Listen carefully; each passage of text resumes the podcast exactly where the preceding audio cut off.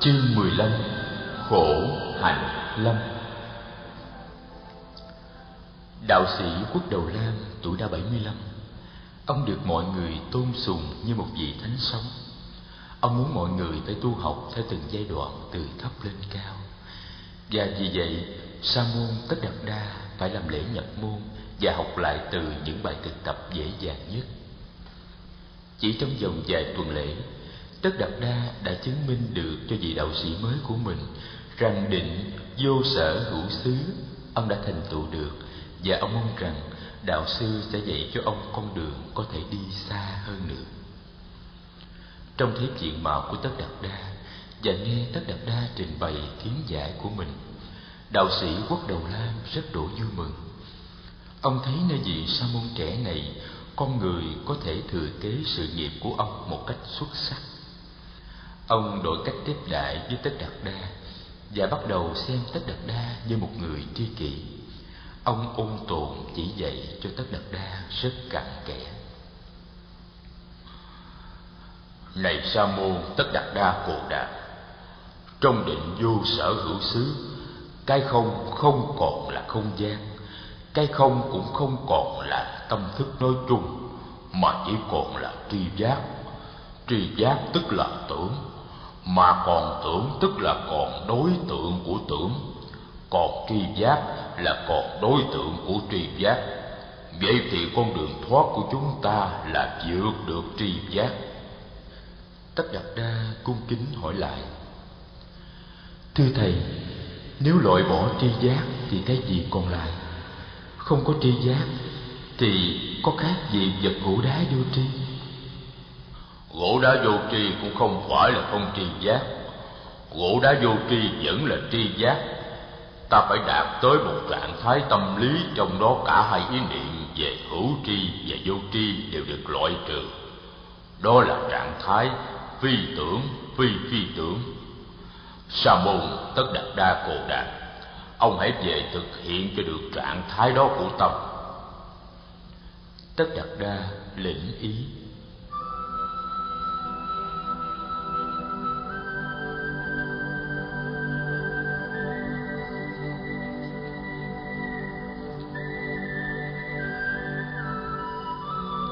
Trong vòng 15 hôm, ông đã thực hiện được định phi tưởng, phi phi tưởng. Định này, theo Tất Đạt Đa, cho ta có cảm tưởng là ta đạt tới một cảnh giới của nhận thức vượt ra ngoài mọi nhận thức thông thường. Nhưng mỗi khi ra khỏi định, ông thấy cái nhận thức phi thường này vẫn không thay đổi gì cái tình trạng của thực tại sinh tử. Định ấy chỉ là một nơi trú ẩn mà không phải là một chìa khóa mở cửa thực tại. Khi Tất Đập Đa trở lại với đạo sư Quốc Đầu Lam, thì được ông này hết sức khen ngợi. Sau khi biết Tất Đạt Đa đã thực hiện được định phi tưởng, phi phi tưởng, Quốc Đầu Lam nắm tay Tất Đạt Đa. Sa môn Cổ Đạt là người hành giả thông minh nhất mà tôi đã gặp từ trước đến giờ. Ngài đã đi những bước thật lớn và đi rất mau lẹ. Ngài đã đạt được cái quả vị cao nhất mà tôi đã đạt. Tôi đã già rồi và đã gần đất xa trời. Nếu ngài ở lại đây, chúng ta sẽ cùng nhau quản lý đại chúng này và mai kia khi tôi qua đời rồi, ngài sẽ thay tôi lãnh đạo đột chúng. Cũng như những lần trước tất đặt đa ngỏ lời khéo léo để từ tạ Ông biết định phi tưởng, phi phi tưởng không phải là chìa khóa mở được cánh cửa giải thoát sinh tử. Ông phải từ giả. Dạ. Nhưng trước khi từ giả, dạ, ông hết lòng cảm tạ vị thầy mới và các vị bạn đạo mới. Ai cũng tỏ vẻ quyến luyến và tiếc rằng vị sa môn đỉnh ngộ và tài năng này không ở lại với họ.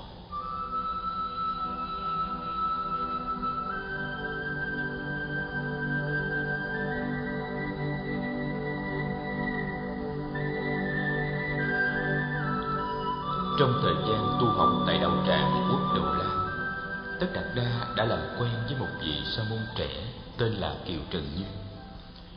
Kiều Trần Như rất mến phục Tất Đạt Đa, không những xem Tất Đạt Đa là một người bạn mà còn xem tất đạt đa là một bậc thầy trong đồ chúng chưa ai đạt được tới định vô sở hữu xứ đừng nói đạt tới định phi tưởng phi phi tưởng xứ như tất đạt đa vị sa môn tân học tất đạt đa đã được thầy của kiều trần như đối xử như một người tri kỷ. Kiều trần như biết như thế. Mỗi lần nhìn tất đạt đa, kiều trần như lại thấy thêm những niềm tin. Bởi vậy nên ông đã nhiều lần tìm cách thân cận tất đạt đa để học hỏi. Do đó, mối tình đồng đạo giữa hai người mỗi ngày mỗi trở nên khắng khích. Bây giờ tất đạt đa ra đi kiều trần như không khỏi buồn tiếc. Ngày tất đạt đa lên đường vị sa môn này đã đưa ông xuống núi. Đợi cho tất đạt đa đi quốc, ông mới trở lên. Biết rằng có đi tham vấn bao nhiêu vị đạo sư đi nữa mình cũng không học hỏi thêm được điều gì đáng kể. Sa môn tất đạt đa quyết định trở về tìm kiếm chìa khóa giác ngộ ngay trong tự tâm mình.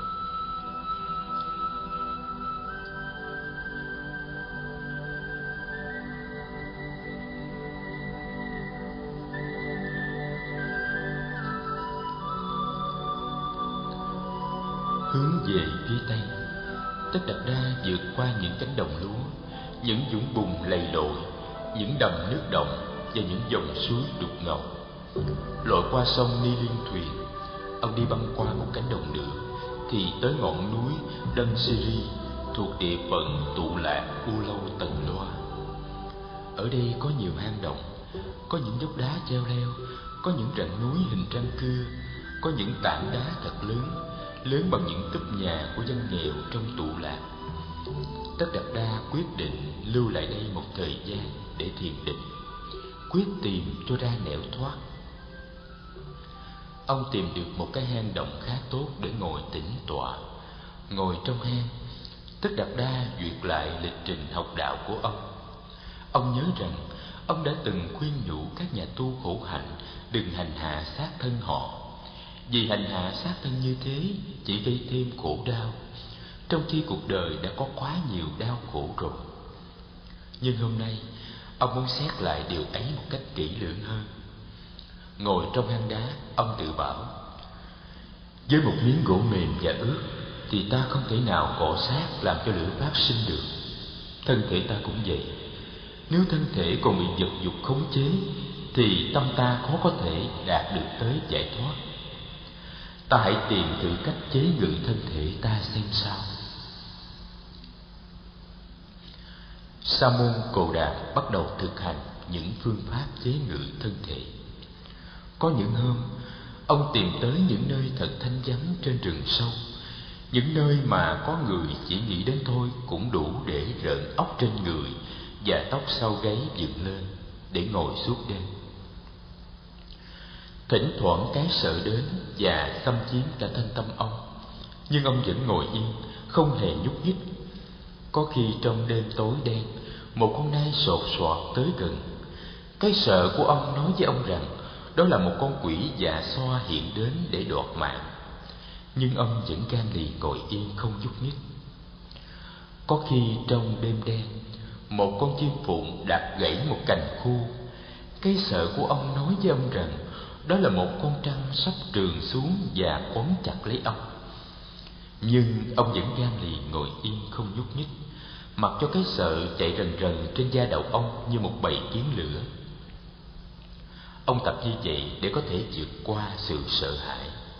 Ông nghĩ rằng một khi xác thân vượt thoát được những cám dỗ rồi, thì tâm ý cũng có thể vượt thoát được những ràng buộc của khổ đau có khi ông ngồi ngậm cứng miệng lại, để lưỡi sát vào họng trên, dùng tâm ông để điều phục niềm thao thức bồn chồn trong tâm ông, như hai người lực sĩ đè bẹp một người yếu đuối. Và bắt người yếu đuối này phải thốt lời khuất phục. Dùng tâm mà đàn áp tâm kiểu ấy trong một hồi, thì mồ hôi chảy ra ướt cả mình mẩy ông. Tuy vậy, dù niệm lực có mạnh, dù ý chí đầy rẫy dù những đau khổ gây ra trên thân xác có da diết tới cách nào đi nữa, thì tâm ông vẫn không đạt tới sự an tịnh. Có khi ông vừa thực tập vừa nín thở, không thở ra cũng không thở vào. Khi thực tập như thế, ông nghe tiếng gió mạnh như vũ bão phát ra trong đầu ông. Và từ hai lỗ tai đi vào, âm thanh giống như âm thanh của một chiếc lò rèn đang được tụt lửa những luồng gió hung dữ xoáy mạnh trong đầu óc ông, và đầu ông đau như có ai lấy lưỡi rìu bữa ra làm hai mảnh. Có khi đầu ông đau như bị ai lấy một cái niền sắt niền lại. Bụng ông đau như một con bò bị người đồ tể lách lưỡi dao nhọn quanh sườn. Thân thể ông đau như bị người ta túm lấy và đem nướng trên một lò than đang cháy rực những lúc thực tập như thế để chế ngự thân thể như thế, dù ý chí và năng lượng đầy dẫy, dù niệm lực hùng hậu, dù xác thân ông có đau đớn cực độ, tâm ông cũng không nhờ vậy mà được an ổn.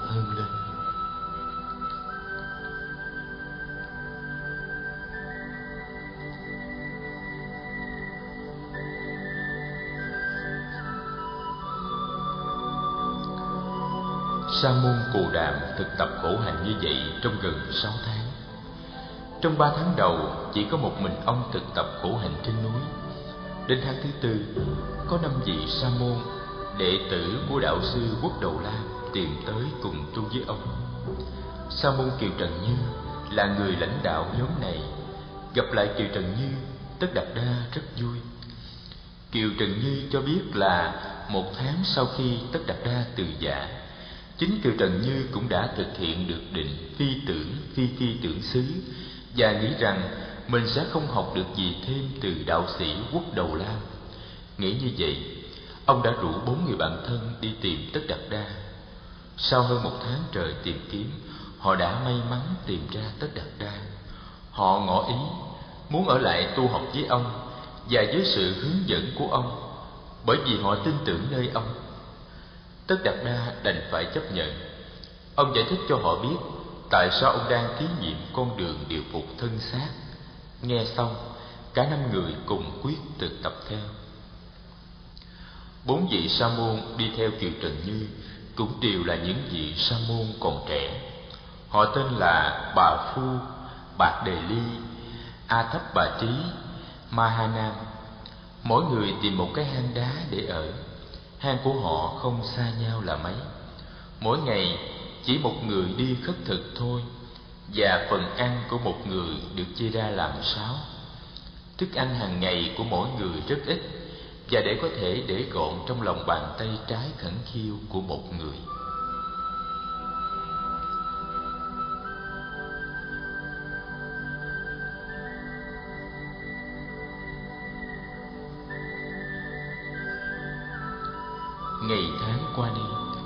Thân thể cả sáu người đều hao gầy đi rất nhiều.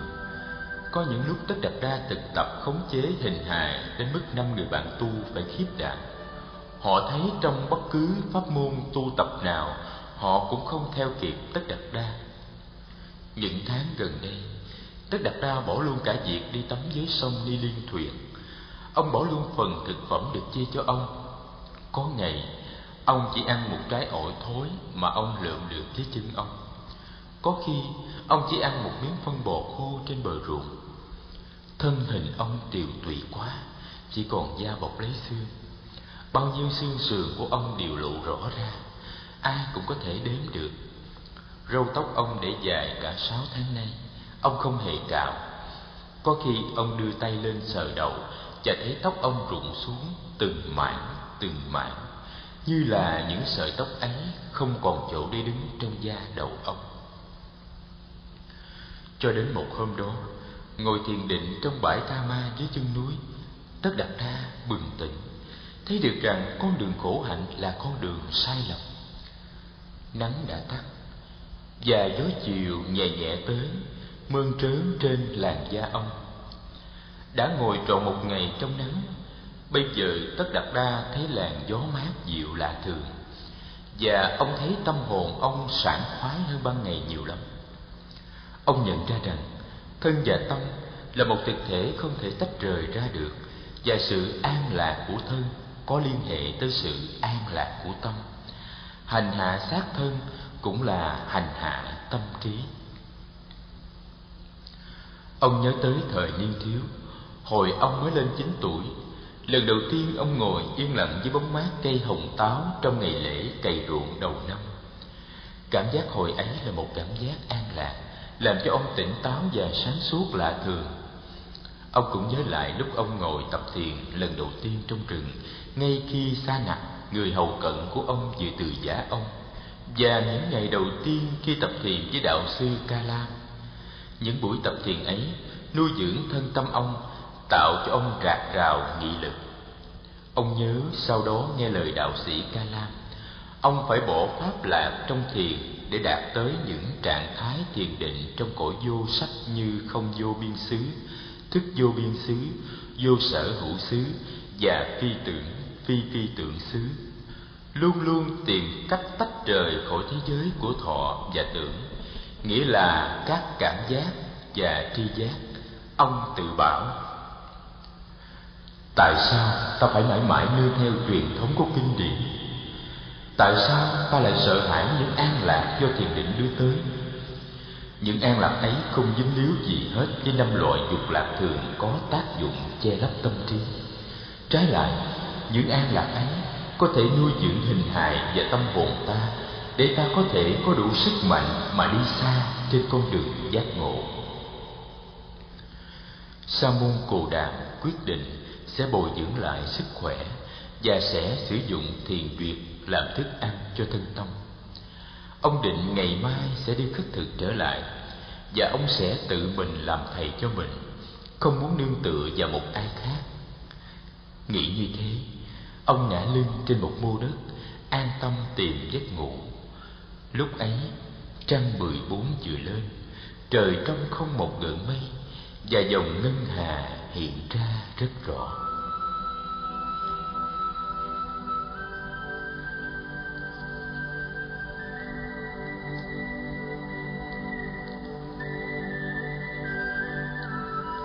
Ông thức dậy vào sáng hôm sau, Khi chim chóc đã bắt đầu ca hát.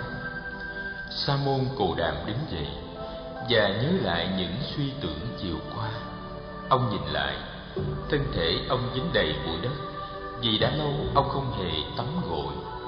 Chiếc áo cà sa của ông đã rách nát, Không đủ để che thân. Ông chợt nhớ ngày hôm qua, Khi tới nghĩa địa để ngồi thiền ông có thấy thi thể một người chết được quàng tại đó? Và trên thi thể ấy, người ta đã phủ lên một tấm vải lớn màu gạch non. Ông đưa mắt nhìn, cái xác vẫn còn đó và tấm vải màu gạch vẫn còn đó. Có thể là hôm nay hoặc ngày mai, người ta sẽ đưa xác này ra bờ sông để làm lễ quả táng và tấm vải sẽ không còn cần thiết sa môn cồ đàm quyết định tới xin tấm vải kia để dùng làm chiếc cà sa mới. Ông bước tới. Ông đứng yên mật niệm, quán tưởng về sinh tử. Rồi ông đưa tay nhẹ rút tấm vải lên. Thi hài của một cô gái chừng hai mươi tuổi lộ ra tiếng bẩm cầm tấm vải tất đặt đa đi về hướng bờ sông. Ông có ý định xuống sông tắm gội cho sạch sẽ và đồng thời giặt sạch tấm vải để quà lên người thay thế cho chiếc cà sa đã rách bươm. Nước sông rất mát. Tất đạt đa thấy rất dễ chịu. Ông chấp nhận cảm giác dễ chịu của ông. Ông đón chào cảm giác này với một tâm trạng mới. Ông tắm khá lâu, rồi ông đem tấm vải ra giặt và dắt cho thật khô. Khi ông lội vào bờ, thì sức ông đã kiệt bờ sông hơi cao, và ông không đủ sức tự mình leo lên. Ông phải đứng yên lặng hồi lâu để thở. Nhìn sang bên trái, ông thấy có một cành cây xà xuống. Có những đọt lá xòe ra gần đụng mặt nước. Ông lội từng bước từng bước về phía ấy, rồi nếu lấy cành cây, leo lên bờ. Leo được lên bờ sông, ông ngồi xuống nghỉ. Nắng đã lên. Ông trải tấm vải ra để phơi nắng bắt đầu gây gắt. Ông thấy tấm vải đã khô. Sa môn tất đạt đa tròn nó vào người. Ông đã có cà sa mới. Theo con đường đưa vào sớm u lâu tần loa, ông đi tới. Nhưng đi chưa được nửa đường thì sa môn cù đàm kiệt sức. Ông thở hào hển và cuối cùng ông ngã xuống bất tỉnh.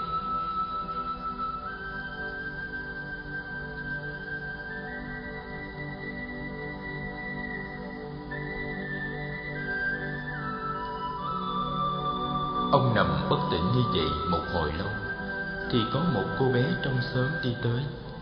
Cô bé chừng mười ba tuổi. Tu và đa được mẹ giao phó đem sữa, bánh và đề hồ vào khu rừng bên sông để cúng cho thần linh. Và tu và đa thấy vị sa môn nằm bất tỉnh trên con đường bên bờ sông, bụng còn thoi thóp thở. Nhìn tất đạt đa, cô bé biết nhà tu khổ hạnh này đã kiệt sức cô quỳ xuống, đổ sữa vào miệng ông. Khi những giọt sữa ngon ngọt thấm được vào lưỡi và cổ họng, tất đạt đa đáp ứng ngay. Ông chấp nhận cảm giác dễ chịu do sữa tạo nên và chậm chậm uống hết bát sữa. Chỉ trong vòng mấy mươi hơi thở sau đó, ông tỉnh táo hẳn và ngồi dậy được ông ra hiệu cho tu già đa rót thêm cho ông một bát sữa thứ hai. Những bát sữa phục hồi được sức lực của ông rất mau chóng. Tất đạt đa quyết định bỏ hang động nơi ông tu khổ hạnh và dời về khu rừng êm mát bên bờ sông để hành đạo. Ông ăn uống trở lại bình thường. Có khi tu già đa đem thức ăn vào rừng để cúng dường. Có khi ông cầm bát đi vào làng để khất thực. Mỗi buổi chiều ông đều có xuống tắm ở sông ni liên thuyền. Mỗi ngày, ông đều có đi thiền hành bên bờ sông. Thì giờ còn lại, ông dành cho việc thiền tọa.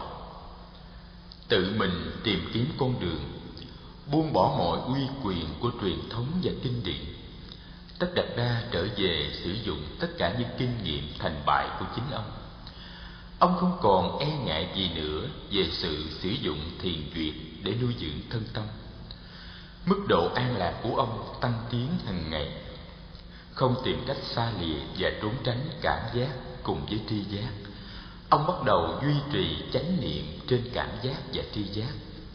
Ông dùng định lực quán chiếu vào cảm giác và tri giác cùng với những đối tượng của chúng. Một hơi thở, một tiếng chim kêu, một tờ lá, một tia nắng mặt trời. Tất cả tất cả đều có thể trở thành đối tượng của công trình quán chiếu. Rời bỏ ý định thoát ly thế giới hiện tượng, ông trở về để có mặt sâu sắc trong thế giới hiện tượng.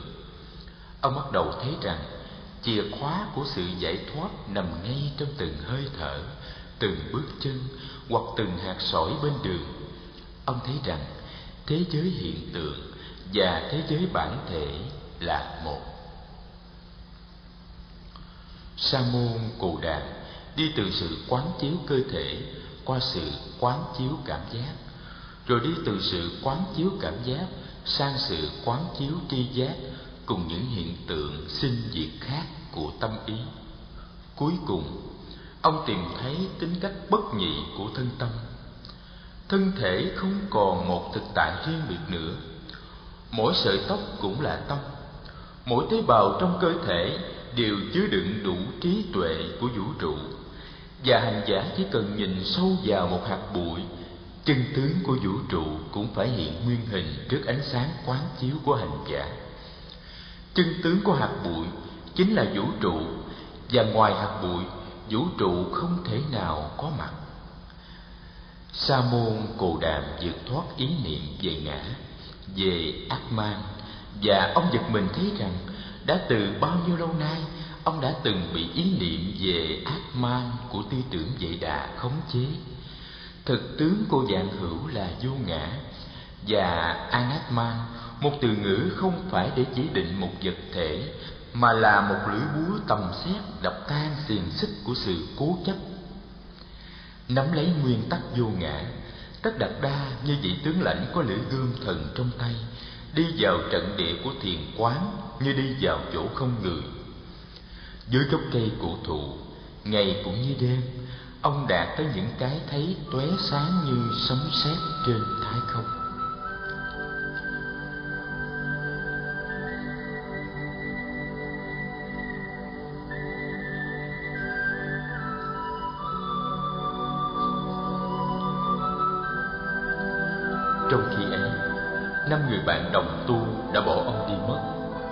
Họ từng thấy ông thọ lãnh thức cúng dường bên bờ sông. Họ đã thấy ông cười nói với một cô bé, uống sữa, ăn cơm và mang bát vào làng khất thực. Kiều Trần Như đã nói với các bạn Tất Đạt Đa không còn là kẻ mà ta có thể trông cậy Tất Đạt Đa đã nửa chừng bỏ dở công phu tu hành Tất Đạt Đa bây giờ chỉ lo bổ dưỡng sát thân Và tìm sống những ngày nhàn hạ Chúng ta hãy bỏ Tất Đạt Đa Và tìm nơi khác tu hành Ta cũng không cần tiếp tục tu theo phương pháp Mà Tất Đạt Đa đã đề nghị mấy tháng về trước nữa. Chỉ khi năm người đã bỏ đi rồi, sa môn cồ đàm mới nhận thấy sự vắng mặt của họ. Được khích lệ bởi cái nhìn mới, tất Đạt đa đã để hết thì giờ vào việc tu hành thiền định, mà chưa có dịp nào đi giải thích với các bạn đồng tu. Ông tự nhủ các bạn hiểu lầm ta nhưng ta không cần lo tới việc minh quan ta hãy dốc lòng tìm cho ra đạo rồi sau đó ta sẽ đi tìm họ và giúp cho họ Nghĩ như thế, ông trở về với công phu thiền quán hàng ngày của mình. Chính trong những ngày mà ông đạt tới những tiến bộ lớn trên con đường tầm đạo, thì chú bé chăn trâu cát tường tìm tới. Ông đã vui vẻ nhận những nắm cỏ tươi của chú bé 11 tuổi dân cúng. Tuy tu già đa, cát tường và bạn bè của các em là những đứa bé tất đặt đa cũng có thể chia sẻ được một phần nhỏ cái thấy của ông với chúng và ông mừng rỡ thấy bọn trẻ thiếu học ở thôn quê có thể hiểu được và thấy được ánh sáng của những điều ông mới tìm ra ông linh cảm rằng chỉ trong một thời gian ngắn nữa là cánh cửa giác ngộ hoàn toàn sẽ mở rộng. Bởi vì ông đã nắm trong tay chiếc chìa khóa màu nhiệm của cánh cửa ấy. Tự tính duyên sinh và vô ngã của dạng hữu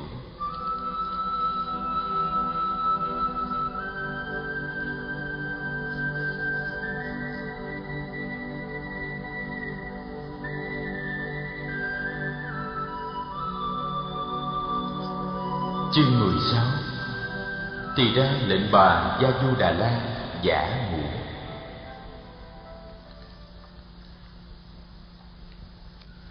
Cát Tường là con nhà nghèo. Hồi nhỏ chưa từng được đi học. Năm 12 tuổi mới đầu được học với Tu Già Đa. Tu Già Đa chỉ dạy cho chút ít về văn hóa. Chú nói năng chưa được hoạt bát. Cho nên trong khi kể lại những gì mà Phật đã kể về cuộc đời niên thiếu của người Chú đã ngập ngừng nhiều lúc Và phải nhờ những người ngồi nghe chuyện đỡ lời cho. Hôm ấy, ngoài thầy Ananda và chú La Hầu La còn có hai người ngồi nghe chú kể. Đó là một ni sư tuổi đã lớn tên ni sư là maha ba xà ba đề và một thầy khoảng ba mươi lăm tuổi tên thầy là a thấp bà trí chiều hôm ấy chú la hầu la đã giới thiệu hai vị này với các tường rồi chú rất cảm động khi biết ni sư maha Basa ba đề chính là lệnh bà kiều đàm di dì của phật và đã nuôi dưỡng phật từ khi còn tấm bé Bà là người phụ nữ đầu tiên được xuất gia và gia nhập vào giáo đoàn của Phật. Hiện bà làm ni trưởng, lãnh đạo hơn 700 vị nữ khất sĩ. Bà mới cùng một phái đoàn các ni sư từ miền Bắc xuống để thăm viếng Phật và tham khảo ý kiến của người về việc tu chính giới luật của ni chúng. Chú các Tường nghe nói, quý vị ni sư mới tới Dương Xá chiều hôm qua. Chú La Hầu La là cháu của bà biết bà sẽ rất vui mừng được nghe các tường kể lại những gì xảy ra trong rừng u lâu từng loa những ngày phật sắp thành đạo và những tuần lễ sau ngày phật thành đạo chú la hầu la đã đi thông báo ngay cho bà và mời bà tới các tường chắp tay cúi đầu rất thấp để chào vị ni trưởng vì chú đã từng được nghe phật kể về bà và đã có sẵn rất nhiều cảm mến đối với bà. Bà nhìn chú với đôi mắt đầy thương mến Và chú có cảm tưởng bà cũng thương chú như thương chú La Hầu La, cháu ruột của bà vậy. Nghĩ như thế, chú cũng tự xưng cháu với bà. Sau khi giới thiệu bà, chú La Hầu La đã giới thiệu thầy A Thấp Bà Trí các tường không nhớ tên này, dù phật đã có nhắc đến tên thầy trong câu chuyện mà người đã kể cho bọn thiếu nhi trong rừng u lâu tần loa. Mắt các tường sáng lên khi chú biết thầy a thấp bà trí là một trong năm vị sa môn đã tu khổ hạnh với phật ngay tại quê hương của chú chú đã từng nghe phật nói rằng, sau khi thấy phật ngừng tu khổ hạnh bắt đầu uống sữa và ăn cơm, thì năm người này bỏ phật đi tu chỗ khác vậy mà bây giờ, không biết trong trường hợp nào mà thầy a thấp bà trí lại trở nên một vị khất sĩ đệ tử của phật và đang tu hành với sự chỉ dẫn của người ngay tại tu viện trúc lâm. Chú dự tính sẽ hỏi la Hậu la về việc này.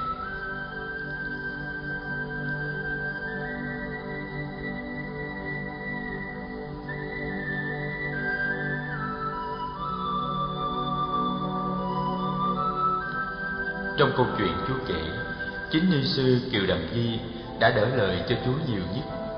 Nhiều khi bà đặt câu hỏi để chúa có cơ hội nói thêm về những chi tiết của câu chuyện. Những chi tiết không mấy quan trọng đối với chúa nhưng hình như rất quan trọng đối với bà. Ví dụ như những chi tiết về mớ cỏ cu sa mà chúa đã dâng lên Phật để người trải làm tọa cụ dưới cây bồ đề. Ni sư đã hỏi Cỏ đó con cắt ở đâu? Cứ mấy hôm thì con mới cắt cỏ để dân cúng cho Phật Con dân bớt cỏ cho Phật như vậy Thì trâu của con có đủ cỏ để ăn ban đêm hay không? Và con có bị chủ trâu đánh mắng hay không? Câu chuyện chú đã kể xong đâu Còn nhiều, nhiều lắm Chú xin phép ngưng lại ở nơi đây Chú thưa với mọi người là chú sẽ xin kể tiếp vào ngày mai nhưng trước khi từ giả Chú muốn được hỏi ni trưởng một vài câu hỏi Mà chú đã ấp ủ trong lòng gần mười năm nay. Có thể là ni trưởng sẽ trả lời được cho chú. Nghe chú nói thế, Ni sư Kiều Đậm Di mỉm cười nhìn chú. Con cứ hỏi, Nếu ta trả lời được, Thì ta sẽ trả lời ngay. Các tường muốn biết nhiều chuyện lắm. Trước hết, Chú muốn biết khi Thái tử Tất Đạt Đa dán màn định từ giả lệnh bà Gia Du Đà La. Thì lệnh bà đang ngủ thật hay là đang giả ngủ?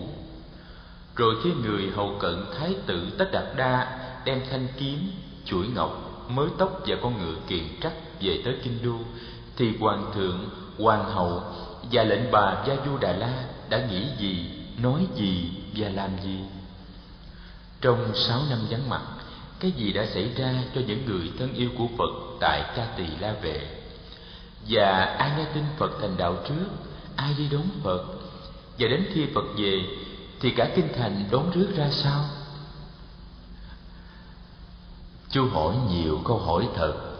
Ni sư Kiều Đậm Chi mỉm cười hiền hậu nhìn các tường. Để ta trả lời sơ lược cho con nghe. Trước đó là chuyện Gia Du Đà La có thật là đang ngủ khi tất đạt đa từ giả hay không chuyện này muốn cho chắc chắn, con phải hỏi ni sư gia du đà la. Nhưng mà theo ta, thì lúc ấy gia du đà la không ngủ. Chính gia du đà la đã soạn đủ nón giày và áo dạ hành để sẵn bên hành lang. Chính gia du đà la đã vào bảo sa nạc thắng yên cương cho con ngựa kiền trắc. Vậy gia du đà la biết chắn là đêm ấy thái tử sẽ bỏ đi làm sao mà gia du đà la có thể ngủ trong một tâm trạng như thế được hả con? Ta nghĩ rằng gia du đà la đã làm như đang ngủ để tránh cho tất đập đa và cho mình giây phút khó khăn của sự giả biệt. Con chưa biết, chứ mẹ của la hầu la thì tính tình cương nghị lắm. Gia du đà la hiểu được chí hướng của tất đạt đa và đã âm thầm yểm trợ cho tất đạt đa. Điều đó ta biết rõ hơn ai hết ở trong cung, bởi vì ta là người thân cận và làm việc với công nương gia du đà la nhiều hơn ai hết. Rồi ni sư triệu đầm di kể tiếp những gì đã xảy ra trong cung điện. Buổi sáng ấy, nghe tin tất đạt đa đã bỏ đi rồi, trong cung náo động, ai cũng bàng hoàng hoảng hốt, chỉ trừ có gia du đà la. Vua tịnh vạn giận dữ, quát tháo quân hầu quát tháo mọi người. Trách họ đã không giữ gìn để cho thái tử ra đi. Bà kiều đầm di nghe tin, vội chạy qua tìm Gia Du Đà La. Gia Du Đà La không nói gì, Chỉ ngồi thầm lặng khóc. Quan phụ chính đại thần tổ chức nhiều toán người ngựa, sai đi bốn ngã tìm kiếm thái tử. Toán người ngựa đi về phương nam đã gặp được sa nặc, đang trở về với con kiền trắc sa nặc ngăn họ không cho họ đi về phương nam tìm thái tử. Sa nặc nói quý vị hãy để yên cho thái tử tu hành. Tôi đã cầu xin hết lời đã khóc lóc gian nài nhưng thái tử đã một lòng một chí muốn đi tìm đạo. Giả lại thái tử đã muốn đi vào chốn thâm sơn, núi rừng trùng điệp, lại thuộc về một vương quốc khác, thì làm sao các vị đi tìm được? Khi sa nặc trở về tới cung điện, anh ta dập đầu tạ tội, rồi đem thanh kiếm, chuỗi ngọc và mớ tóc dâng lên vua. Lúc ấy, hoàng hậu Kiều đàm Di và lệnh bà Gia Du Đà La cũng đang đứng hầu bên cạnh vua. Thấy sa nặc khóc, vua không nỡ buộc tội, vua hỏi han mọi chuyện than giảng hồi lâu rồi truyền cho sa nặc đem gương báu chuỗi ngọc và bới tóc của thái tử giao lại cho lệnh bà gia du đà la cất giữ không khí của cung điện thật là buồn bã thái tử đi rồi, kinh thành như là thiếu ánh sáng của mặt trời vua ở luôn trong biệt điện nhiều ngày liên tiếp, không chịu ra thiết triều quan phụ chính đại thần Vesamita phải thay vua xử lý mọi công việc chính sự. Con kiềm trắc, sau khi được trả về tàu ngựa, từ chối không ăn uống gì. Mấy ngày sau, nó qua đời. Sa nặc rất thương tiếc. Sa nặc xin với Gia Du Đà La làm lễ quả thiêu cho nó. Ni sư Kiều Đàm Di kể tới đó, thì chuông thiền tọa buổi tối đã vọng lên. Mọi người đều tỏ vẻ tiếc vì phải bỏ dở câu chuyện, nhưng thầy Ananda bảo không nên bỏ dở thiền tọa. Dù câu chuyện có hai cách mấy đi nữa, và thầy mời mọi người chiều hôm sau lại tới liêu xá thầy các tường và la hầu la chấp tay làm lễ ni sư kiều đậm di. Thầy a nan đà và thầy a thấp bà trí trở về liêu xá của thầy xá lợi phất. Đôi bạn thân đi bên nhau im lìm không nói. Tiếng chuông chậm rãi bây giờ đây đã bắt đầu dồn dập đổ hồi. Các tường theo dõi hơi thở và thầm đọc bài kệ nghe chuông.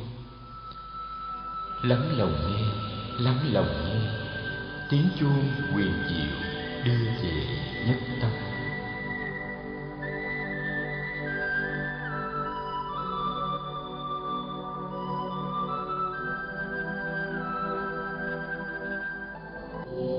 Chương 17 Chiếc lá Bồ đề.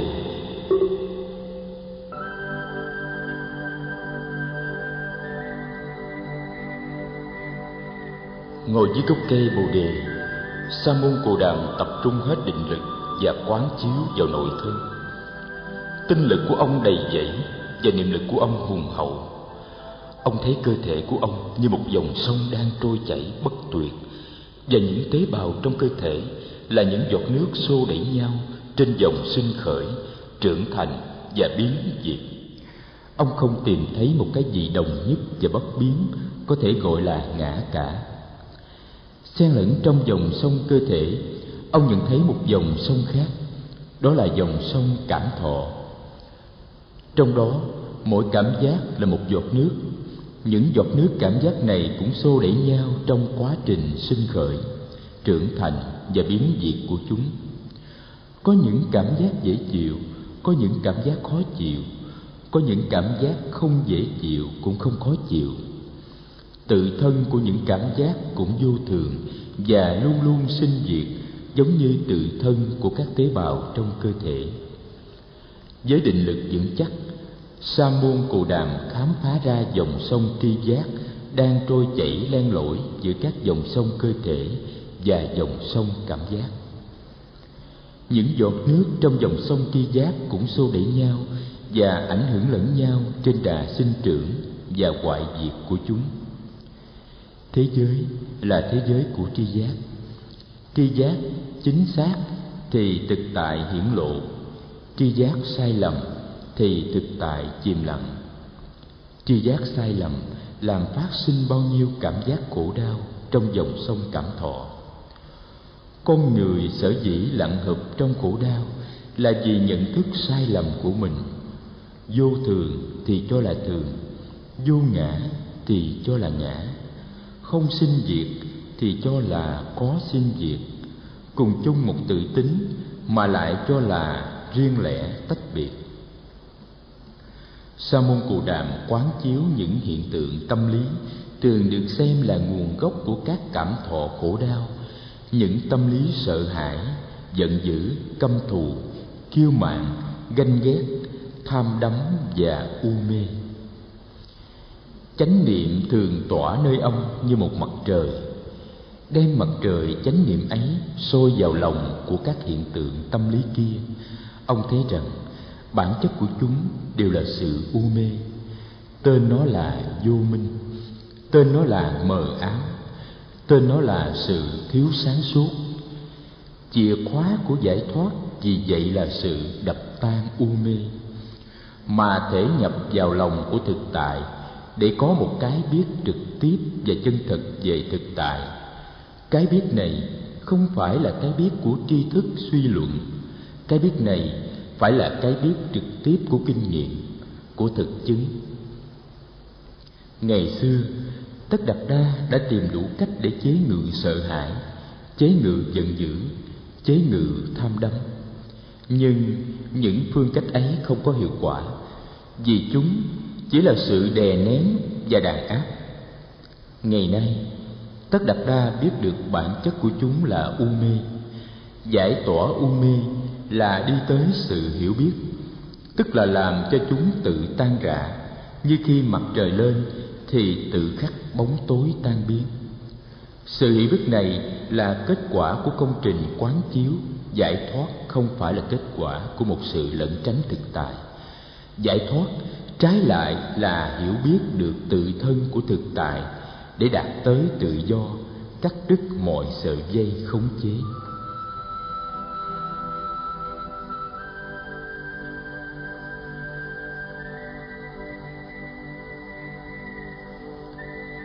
Sa môn cù đàm mỉm cười. Ông thấy một chiếc lá bồ đề in trên nền trời xanh. Đuôi lá hướng về phía đất và phe phẩy như đang gọi ông. Chiếc lá này là một thực tại màu nhiệm.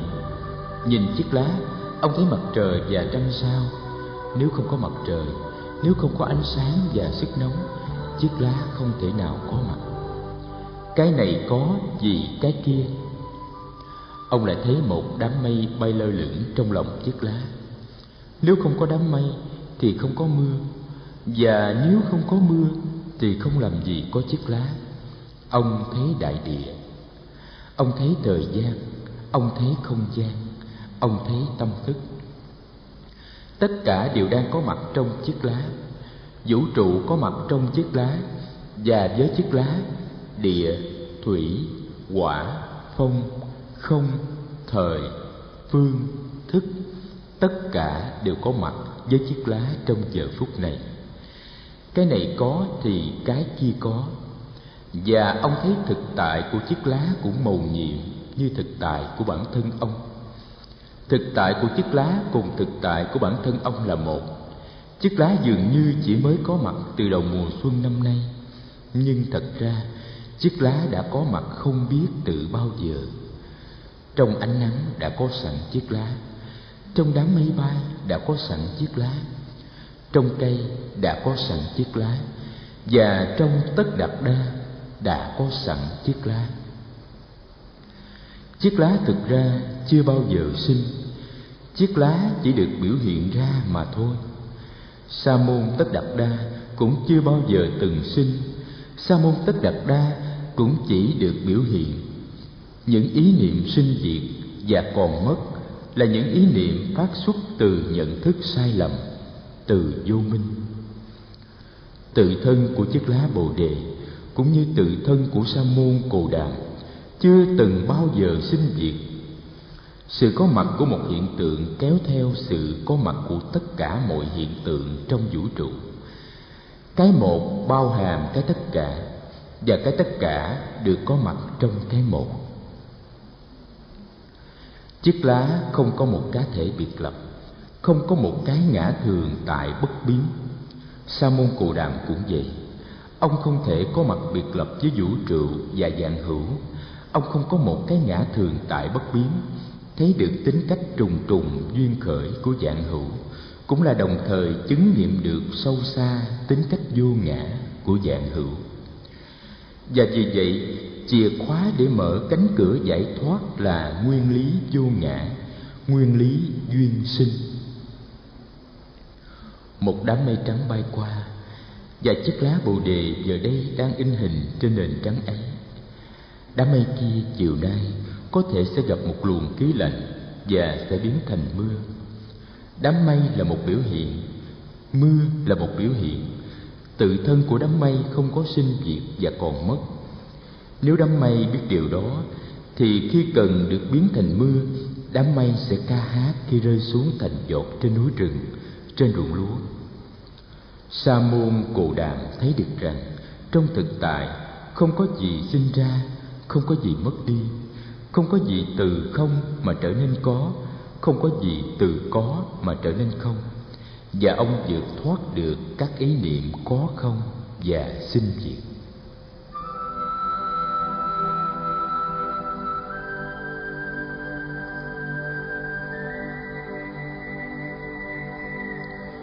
Sa môn cù đàm lấy cái thấy này và soi chiếu lại vào những dòng sông cơ thể, cảm thọ, tri giác, tâm tư và nhận thức của con người.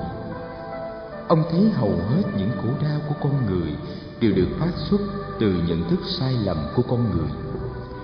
Nếu con người thấy được tính cách vô thường, vô ngã của thực tại, thì con người giải thoát được khổ đau. Vô thường, vô ngã là điều kiện tất yếu của sự sống.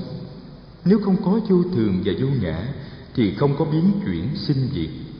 Vì vậy, không có gì có thể sinh trưởng và phát triển. Hạt lúa, nếu không có vô thường và vô ngã, thì không thể mọc thành cây lúa. Đám mây, nếu không có vô thường và vô ngã, thì không thể nào biến thành cơn mưa. Em bé, nếu không có vô thường và vô ngã, thì không thể lớn lên vì vậy?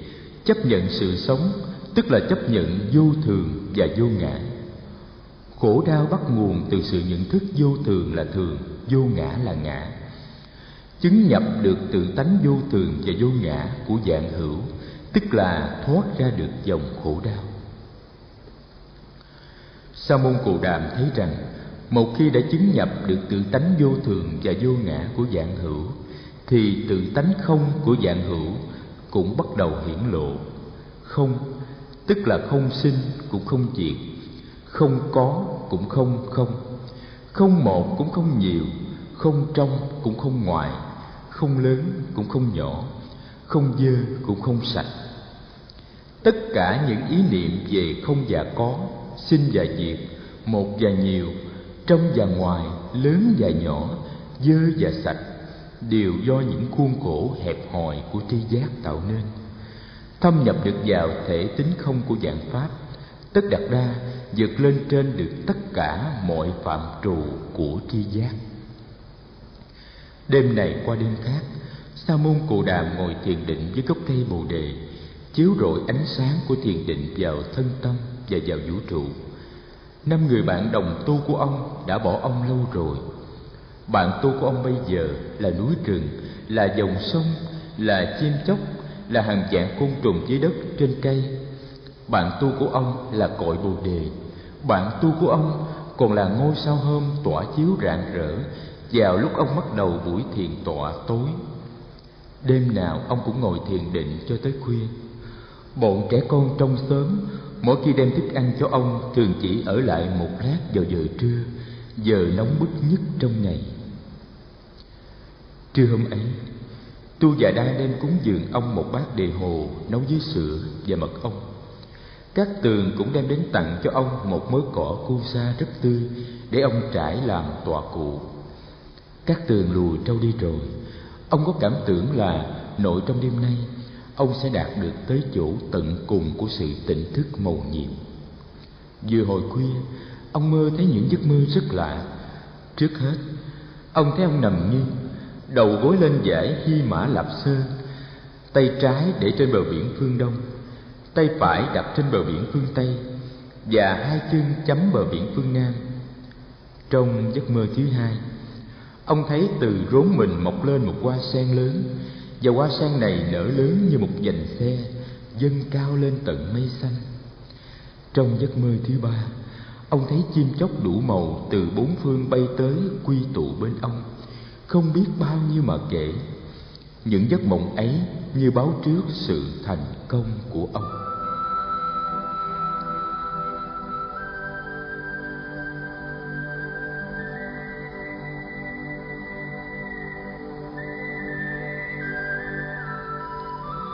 Chiều hôm ấy, sa môn cù đàm đi thiền hành bên bờ sông, lội xuống sông tắm gội, rồi lại lên bờ sông đi thiền hành khi nắng bắt đầu tắt bên sông, ông trở lại với gốc cây bồ đề quen thuộc. Nhìn gốc cây với tấm thảm cỏ mới trải, tất đặt đa mỉm cười. Ngồi dưới gốc cây này, ông đã thực hiện được bao nhiêu khám phá quan trọng.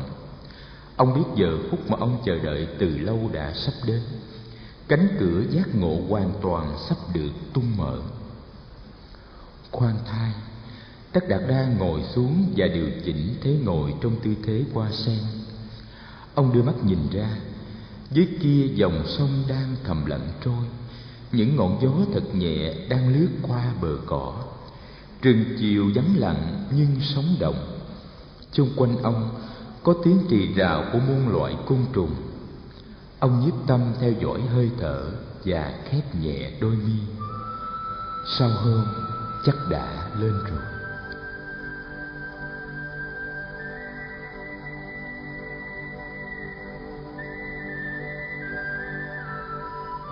Chương 18 Sao mang đã mọc. Chánh niệm đưa thân tâm và hơi thở trở về một mối. Chánh niệm sung mãn đưa tới một định lực hùng tráng Sa môn Cồ Đàm bắt đầu dội ánh sáng quán chiếu vĩ đại ấy vào tự thân.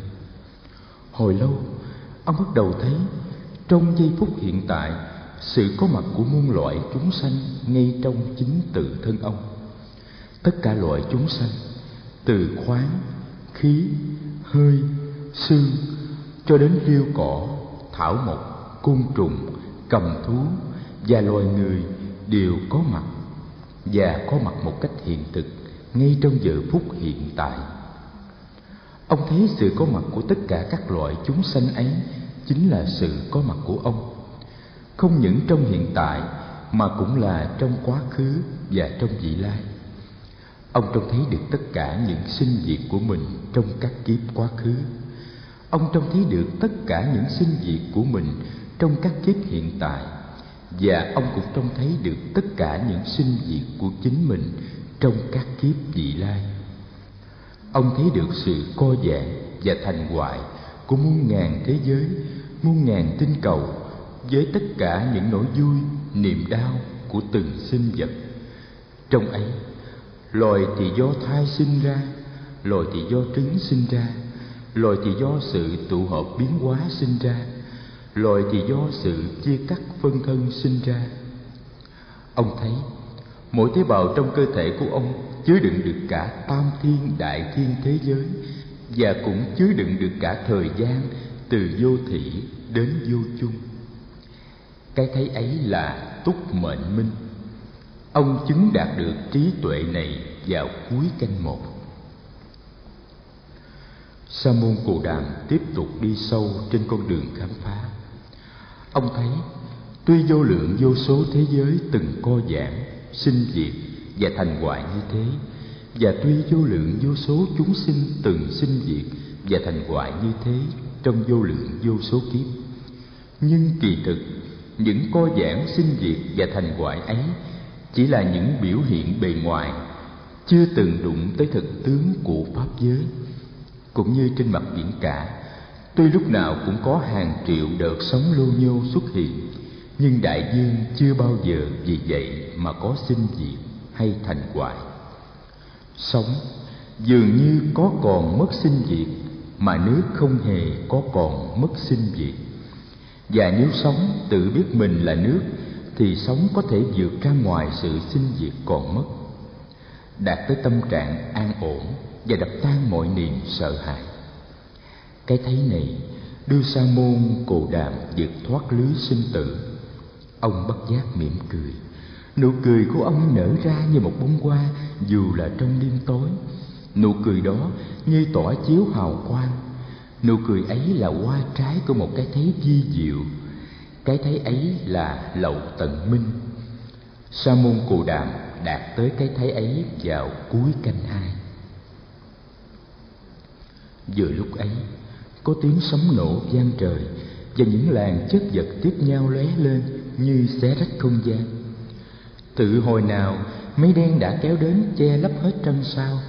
Giờ đây, với tiếng sấm nổ rền, mưa cũng bắt đầu rơi xuống xối xả mưa rơi ướt hết cả thân hình vị sa môn đang ngồi tĩnh tọa dưới gốc bồ đề. Nhưng tất đạt đa vẫn ngồi yên bất động. Ông thản nhiên tiếp tục công phu thiền quán. Tiếp tục rọi ánh sáng vào cõi tâm ông thấy chúng sanh đang chịu đựng vô lượng khổ đau. Chỉ vì mỗi người, mỗi loài, không biết rằng mình đang cùng chung một thể tính với mọi người và mọi loài khác từ sự u mê đó đã làm phát sinh bao nhiêu phiền não, làm rối loạn tâm hồn. Tham đắm, giận hờn, kiêu căng, nghi ngờ, đố tật và sợ hãi. Những tâm niệm ấy đều phát sinh từ gốc vô minh. Nếu mọi người biết tìm cách tĩnh tâm để nhìn lại, để quán chiếu sâu sắc vào lòng sự vật, thì ai cũng có thể đạt tới sự hiểu biết. Và sự hiểu biết này sẽ làm tiêu tán được mọi phiền não và làm phát sinh được sự chấp nhận và niềm tin yêu. Ông khám phá ra rằng, hiểu biết và thương yêu là một, và nếu không thể hiểu biết thì không thể thương yêu. Tính tình của một con người dù ác độc đi mấy cũng là do những điều kiện sinh lý, tâm lý và xã hội tạo thành.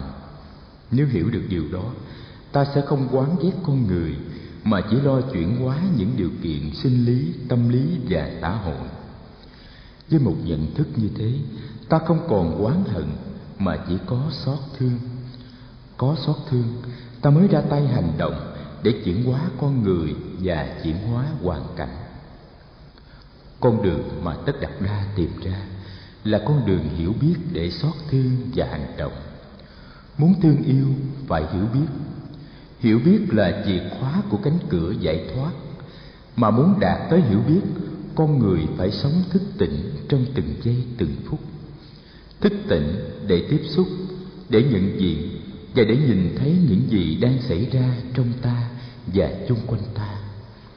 Cái nhìn ấy càng ngày sẽ càng sâu sắc. Và khi nhìn sâu vào được lòng một hiện tượng, thì hiện tượng đó sẽ phơi bày chân tướng trước mặt ta đó là bí quyết của chánh niệm. Có chánh niệm thì đời sống được soi sáng bởi cái nhìn chân thật chánh kiến suy tư chân thật chánh tư duy. Nói lời chân thật chánh ngữ. Hành động chân chính, chánh niệm phương tiện sinh sống chân chính, chánh mạng. Sự cố gắng đi về đường chính, chánh tinh tiến. Và sự sử dụng đúng pháp những trạng thái thiền định về mục đích giải thoát, chánh định. Con đường này gọi là con đường thành đạo, là ayamaga là con đường cần được chỉ bày cho nhân gian. Chánh niệm là con đường duy nhất để thực hiện giải thoát và giác ngộ. Sa môn tất đạt đa thì thầm nhìn thấu vào tâm niệm của mọi loài chúng sanh, tất đạt đa đã chứng được tha tâm minh. Đồng thời, ông cũng đạt tới khả năng có thể thấy, có thể nghe tất cả niềm vui, nỗi khổ của mọi loài mà không cần đi tới tận chỗ. Cùng một lúc, ông đạt tới thiên nhãn minh, thiên nhĩ minh và thần túc minh.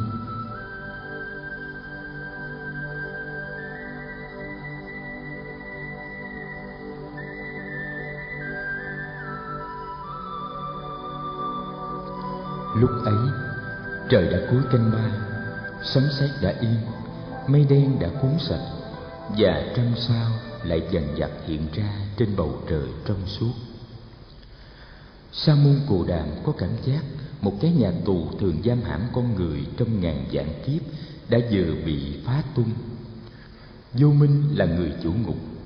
Vì sự u mê, cho nên những vọng động, hành đã gợn lên trong tâm thức cũng như mây đen đã dâng bủa trên bầu trời, che lấp cả trăm sao. Từ những vọng động của tâm thức mà phát sinh ra sự phản biện tâm và vật, chủ thể và đối tượng, ta và người, có và không, còn và mất, danh sắc, lục nhập, xúc. Từ sự phân biệt ấy phát sinh sự tù túng, thọ, ái, thủ, hữu nhà tù đã được xây dựng kiên cố. Trong khổ đau, sinh lão bệnh tử. Vô minh lại ngày càng sâu nặng, và bốn bức tường của cái nhà tù càng ngày càng thêm vững chắc. Càng dùng dãy, con người càng cảm thấy những bức tường của nhà tù vững chắc. Chỉ có một cách mà thôi, đó là nắm lấy người chủ ngục và khám phá chân tướng đó. Người chủ ngục ấy là vô minh. Phương pháp giải trừ vô minh là con đường bát chánh đạo. Một khi tên chủ ngục không còn, thì ngục tù cũng bị phá tung và không bao giờ còn được xây dựng trở lại. Sa môn cồ đàn mỉm cười thì thầm, này kẻ cai tù ơi, ta đã nhìn thấy ngươi. Từ bao nhiêu kiếp rồi, ngươi đã thiết lập bao nhiêu phen những nhà tù sinh tử. Bây giờ đây, những bức tường đã bị phá vỡ kèo cột đã bị đập nát. Ta đã nhìn rõ mặt mũi của ngươi rồi. Từ nay trở đi, ngươi không còn xây được một cái nhà tù nào nữa. Nhìn lên, tất đặt đa thấy sao mai đã mọc ở chân trời, lấp lánh như một hạt kim cương lớn. Lâu nay ngồi dưới gốc cây bồ đề, tất đặt đa đã nhiều lần trông thấy ngôi sao này. Nhưng hôm nay, sao mai hiện ra như một ngôi sao mới chói sáng và lấp lánh mừng vui như nụ cười giác ngộ. Tất đặt đa nhìn sự ngôi sao mai, rồi bột miệng lên tiếng. Là thanh, tất cả mọi chúng sanh đều có sẵn hạt giống của trí tuệ giác ngộ trong lòng. Vậy mà trong nhà muôn ức kiếp, cứ để cho tự mình lặng ngục trong biển sinh tử khổ đau, thật là đáng thương tất đặt đa biết rằng đạo lớn đã được tìm ra, và hoài bão lớn của ông đã đạt được. Tâm hồn an lạc, thư thái. Ông nghĩ đến những năm lặn lội kiếm tìm với bao nhiêu gian truân và nhọc nhằn. Ông nghĩ tới cha, tới mẹ, tới dì, tới gia du đà la, tới la hầu la, và tới mọi bạn bè quen thuộc. Ông nhớ tới triều đình, nhớ tới kinh thành ca tỳ la vệ, nhớ tới dân tới nước, tới những kẻ cùng khổ thiếu may mắn, và tới những đứa trẻ sống lây lất trong các xóm nghèo. Ông hứa sẽ tìm cách đem ánh sáng của con đường mới đó soi tỏ đường đi nước bước của họ và dìu họ ra khỏi biển khổ. Tình thương nơi ông giàu dạt hơn bao giờ hết, bởi vì trí tuệ nơi ông bây giờ sáng tỏ hơn bao giờ hết.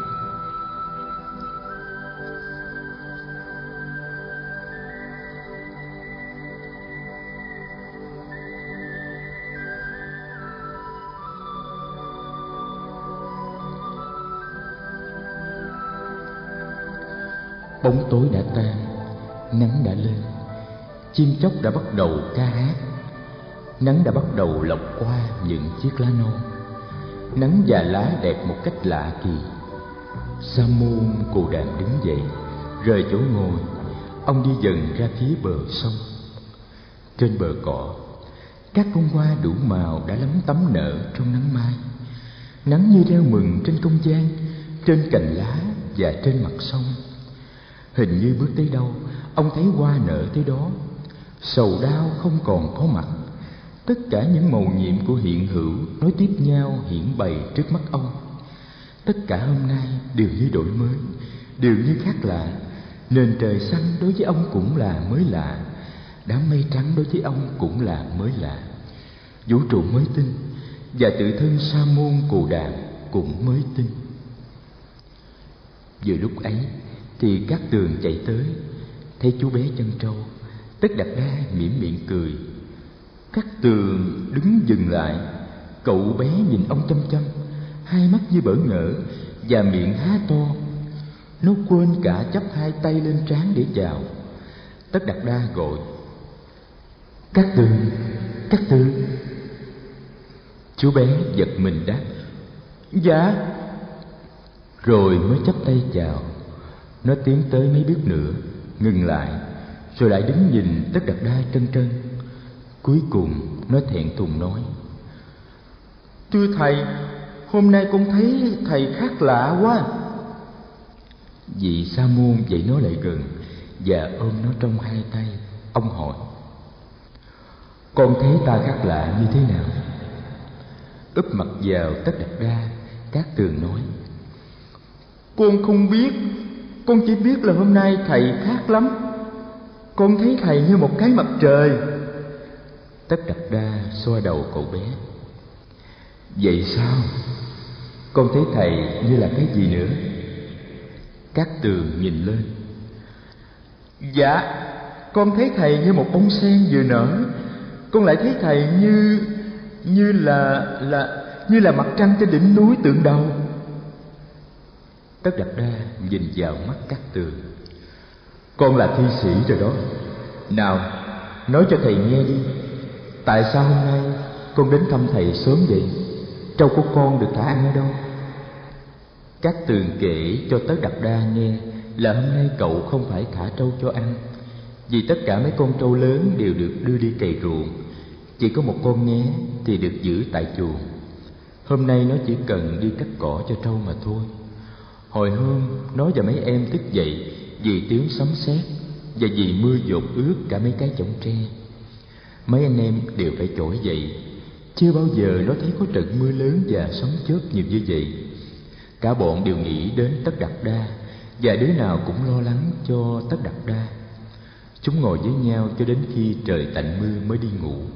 Và khi trời sáng, các tường đã chạy qua chuồng trâu để lấy quan gánh đi cắt cỏ nó muốn ra thật sớm để tìm xem tất đặt đa có được an lành hay không.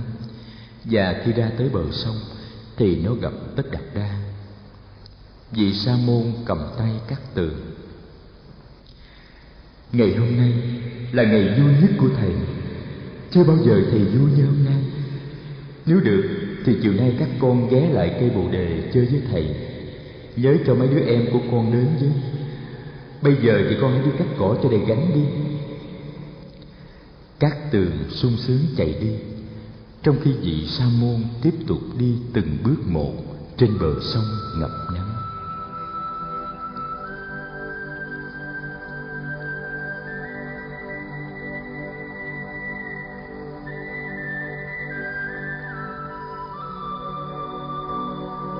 Chương 19 Trái quýt của chánh niệm. Trưa hôm ấy, khi mang cơm vào rừng cho Sa môn tất đặt đa, Tu và Đa thấy ông đang ngồi dưới gốc cây bồ đề, đẹp như một buổi sáng mai. Nét mặt ông rạng rỡ, toàn thân ông tỏa chiếu sự an lạc và thanh tịnh. Đã hàng trăm lần Tu và Đa trông thấy cảnh tượng vị Sa môn ngồi tĩnh tọa trang nghiêm hùng tráng và đẹp đẽ dưới gốc cây bồ đề. Nhưng hôm nay, cô bé cảm thấy một điều gì rất khác lạ Nhìn tất đạt đa, tu và đa tự nhiên cảm thấy tất cả những buồn lo của mình tan biến và niềm vui phát hiện trong lòng cô như một ngọn gió mùa xuân. Cô có cảm tưởng rằng cô không còn ham muốn hay mơ ước một cái gì trên cuộc đời này nữa. Tất cả vũ trụ như đã trở nên hoàn toàn tốt lành, hoàn toàn đẹp đẽ và trong nhân gian không ai cần phải nhọc nhằn lo lắng nữa. Tu và Đa tiến tới mấy bước, đặt thức ăn xuống trước vị sa môn rồi sụp xuống lại. Cô bé cảm thấy rất an ổn và nhận ra rằng niềm an lạc và thanh tịnh của thầy đã tỏa chiếu và đi vào trong con người cô. Tất đặt đai, mỉm cười nhìn tu và đa. Ông nói con ngồi xuống đây. Thầy cảm ơn con đã cúng dường cơm nước cho thầy trong suốt thời gian sáu tháng. Hôm nay là ngày vui nhất của thầy bởi vì đêm qua thầy vừa tìm ra đạo lớn. Con hãy vui mừng đi. Mai mốt thầy sẽ ra đi để chỉ bày cho mọi người con đường thầy mới tìm ra được. Tu và đa nhìn lên, ngạc nhiên. Mai mốt thầy sẽ ra đi, thầy sẽ bỏ chúng con sao? Tất đặt đa cười hiền hậu. Mai mốt thầy sẽ ra đi, nhưng thầy sẽ không bỏ các con trước khi từ giả các con, thầy cũng sẽ dạy cho các con con đường thầy mới khám phá. Tu già đa chưa được yên tâm. Cô bé định hỏi thêm, thì tất đặt đa đã nói tiếp. Thầy sẽ ở lại đây với các con, ít ra cũng là một tuần trăng nữa. Thầy sẽ dạy đạo cho các con, sau đó thầy mới lên đường. Nhưng như vậy, không có nghĩa là thầy sẽ xa các con mãi mãi thỉnh thoảng trên đường hành đạo, thầy sẽ ghé thăm và chơi với các con. Nghe nói sa môn sẽ ở lại một tuần trăng trước khi lên đường. Tu và đa mới tạm yên trong dạ. Cô bé quỳ xuống, mở gói lá chuối và dâng cơm lên. Tất đặt đa thọ trai, trong khi tu và đa ngồi một bên, im lặng. Thỉnh thoảng cô bé lại ngước lên ngắm nhìn vị sa môn đang thông thả bẻ từng miếng cơm nhỏ, chấm vào muối mè để ăn. Cô thấy lòng hân hoan, không biết chừng nào mà kể. Thọ trai xong, tất đặt ra bảo tu và đa đi về, và hẹn xế chiều sẽ gặp lại cùng với bọn trẻ trong xóm.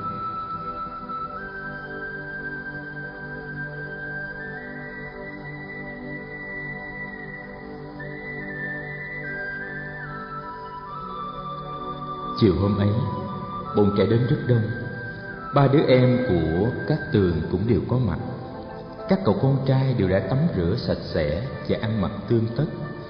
Các cô bé tròn sari màu, tu và đa mặc sari lụa màu ngà năng đà ba la màu độc chuối, hi ma màu hồng. Bọn trẻ ngồi quanh tất đặt đa dưới gốc cây bồ đề rực rỡ như những bông hoa tu và đa đem đến rất nhiều trái dừa và những thẻ đường thốt nốt để thết đãi thầy tất Đạt đa và cả bọn. Chúng cậy dừa ra và bẻ ra từng miếng để ăn với nhau rất là vui vẻ. Đường thốt nốt càng làm cho dừa ngon thêm. Năng đà ba la và subas cũng đem theo mấy mươi trái quýt. Chúng chia nhau bốc quýt ra ăn. Sa môn tất đặt đa ngồi giữa bọn trẻ, rất vui bé rupa mời ông một miếng dừa và một miếng đường thốt nốt đặt trên một cái lá bồ đề. Nang đà ba la dâng ông một trái quýt. Ông tiếp nhận mọi thứ và cùng ăn chung với bọn trẻ. Bữa tiệc ngắn chưa chấm dứt, tu già đa đã lên tiếng. Thưa các anh chị, các bạn và các em, thầy nói hôm nay là ngày vui nhất của thầy vì đạo lớn đã được tìm ra tu và đa cũng cảm thấy hôm nay là một ngày rất lớn của tu và đa. Vậy thì thưa các anh chị, các bạn và các em, tất cả chúng ta hãy xem ngày hôm nay là một ngày vui lớn. Chúng ta hợp lại hôm nay để mừng ngày thành đạo của thầy. Dạ bạch thầy, đạo lớn đã thành, chắc thầy không ở lại với chúng con được lâu. Chúng con xin thầy dạy cho chúng con những điều mà chúng con có thể hiểu được để chúng con được thấm nhuần ơn đức của thầy. Nói xong tu và đa chấp hai tay lại về hướng sa môn cồ đàm dáng điệu kính cẩn và tha thiết. Nanda Ba La và bọn trẻ cũng đều chấp tay hướng về tất đặt đa với vẻ